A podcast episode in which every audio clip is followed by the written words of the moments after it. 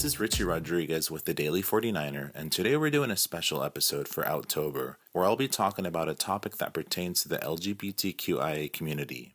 So, who's heard of Orville Peck? Well, if you haven't, you'll be introduced to him and his music today. First off, he is a gay country singer. That's right.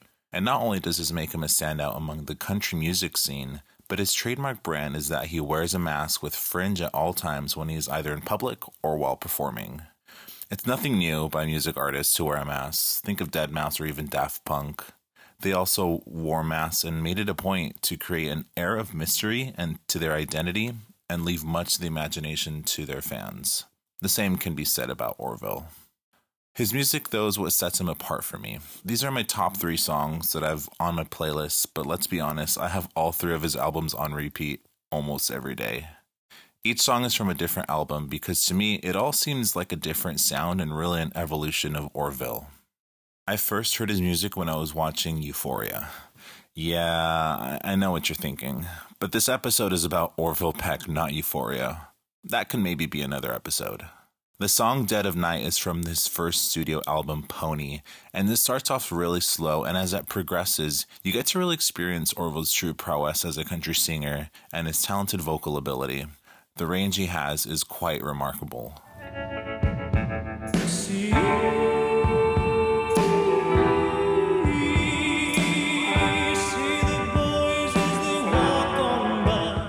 His EP Show Pony has some good hits as well. I went to see him in concert back in April in San Diego, and it honestly was one of the most entertaining shows I've been to in a long time. It was a lot of energy, and it was also outside, and it was a really small venue, so I got to really experience him up close and personal. I also paid VIP, so that was a lot of money for a ticket. One of his songs, Summertime, to me is sort of a love ballad to a person that he misses and hasn't seen in months, and I can relate to that.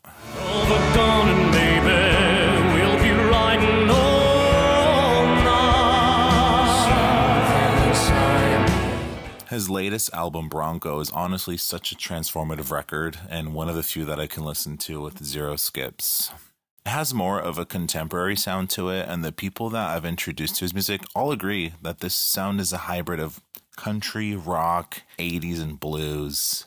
The song The Curse of the Blackened Eye showcases his vocal range to me, both the lows and the highs. He absolutely slays in this track, and it's just one that I have on repeat almost every time of the day. It's actually my top song right now. I just checked on Apple Music.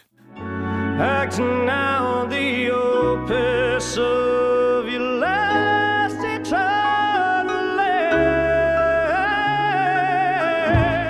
So that's Orville Peck. I really encourage everyone to give him a listen, and I'm sure that you'll be enjoying him as much as I do.